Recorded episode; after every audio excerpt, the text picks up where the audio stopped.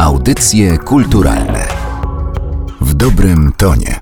Mówimy tutaj o różnych słowach, a ciekawe jest też oczywiście samo słowo słowo. Wyraz ten od początku naszego języka nie zmienił swojego znaczenia, czyli od zawsze znaczył to, co znaczy dzisiaj. Słowo ma bardzo liczną rodzinę i już różni jej członkowie, czyli dalsi krewni tego słowa, pozamieniali swoje znaczenia tak, że na ogół dzisiaj nie widzimy ich związku z tym wyrazem, czyli ze słowem słowo, a dzieje się tak między innymi też dlatego, że ta zamiana znaczeń, czy ten związek między słowem a wyrazami, które tutaj omówię, miały miejsce bardzo dawno temu, a mianowicie jeszcze w czasach praindoeuropejskich, albo przynajmniej prasłowiańskich. I tak przede wszystkim krewnym słowa jest sława. Kiedyś te słowa czy te wyrazy miały bardzo ścisły związek znaczeniowy i formalny, sława bowiem oznaczała w zasadzie to samo co słowo. Jeśli się przyjrzymy słowu i sławie, to zobaczymy, że różnią się one w zasadzie tylko jedną samogłoską, a ponadto oczywiście każde z nich jest innego rodzaju. Później sława zawęziła swoje znaczenie, zaczęło oznaczać nie każde słowo, lecz tylko takie słowo, które jest wyrazem jakiejś opinii. A później ten proces jeszcze bardziej postępował. Sława zaczęła oznaczać szczególny rodzaj opinii o kimś, czyli to, że się o kimś słyszy. Takie znaczenie powodować, że się o kimś słyszy, miał też i ma do dzisiaj oczywiście czasownik sławić blisko związany ze sławą, a pośrednio też oczywiście ze słowem. Krewnymi, ale już dalszymi tego słowa słowo są też takie wyrazy, których forma dzisiaj w ogóle nie wskazuje na to wspólne pochodzenie, na przykład słuch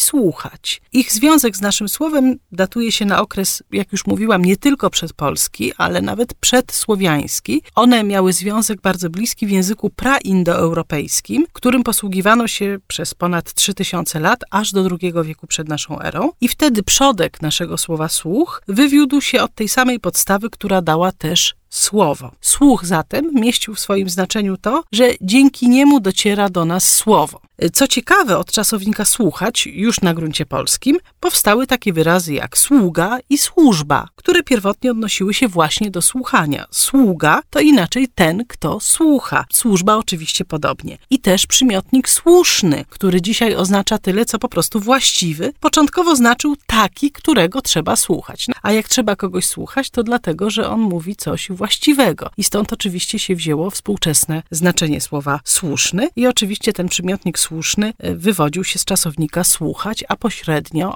od słowa słowo. Jeśli chodzi o innych członków tego słowa słowo, to możemy tutaj wskazać nieistniejący już dzisiaj rzeczownik słych, który później został zastąpiony przez dźwięk. Był taki rzeczownik słych, który znaczył właśnie tyle co dźwięk i on oczywiście pozostawił po sobie czasownik słyszeć, który wszyscy znamy. I jeszcze w tej grupie wyrazów spokrewnionych ze słowem lecz zawierających samogłoskę y, a nie jak w słowie o, jest też czasownik słynąć, który najpierw znaczył dać się słyszeć, a później jego znaczenie zmieniło się tak, jak znaczenie pokrewnego sławić, co sprawiło, że słynąć oznacza dzisiaj dać się słyszeć z dobrej strony.